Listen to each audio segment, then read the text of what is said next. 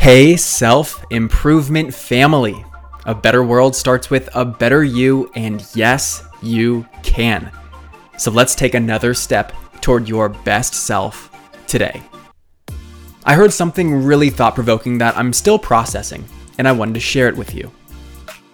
It's that life can only be lived with foresight, yet it's understood in hindsight.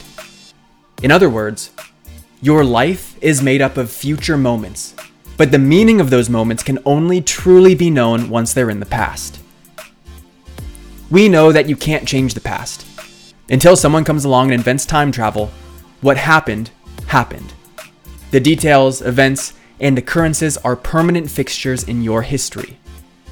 But your relationship with these events are dynamic. Your associations with your past are constantly evolving as you come to understand more parts of it. What once was a heartbreaking, tragic part of your life can become the source of incredible growth and self awareness that you are truly grateful for. And it's not to discredit what happened to you. If anything, changing what you think about past events is evidence of the importance it played in your life. We often don't know how things are meant to serve us in the moment. Steve Jobs once said that you can't connect the dots moving forward, which means you must be patient to arrive at the full meaning over time upon reflection.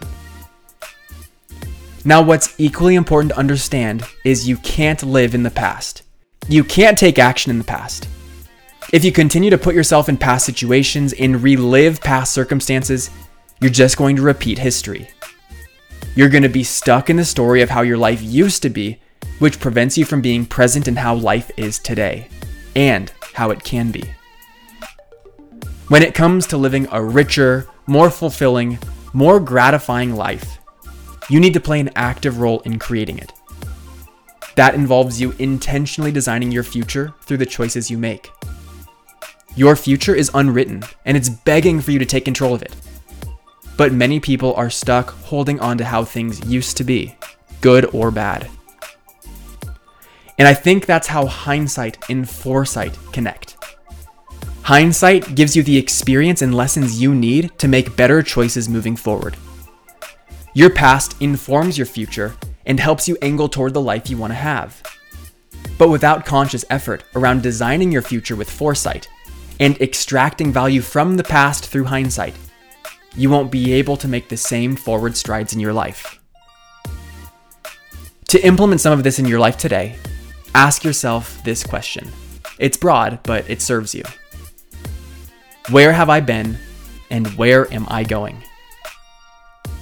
I'm Brian Ford, and no matter where you are or where you've been, you can be better, you can do better, and you can have better.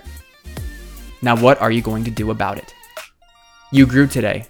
Let's do it again tomorrow on Self Improvement Daily.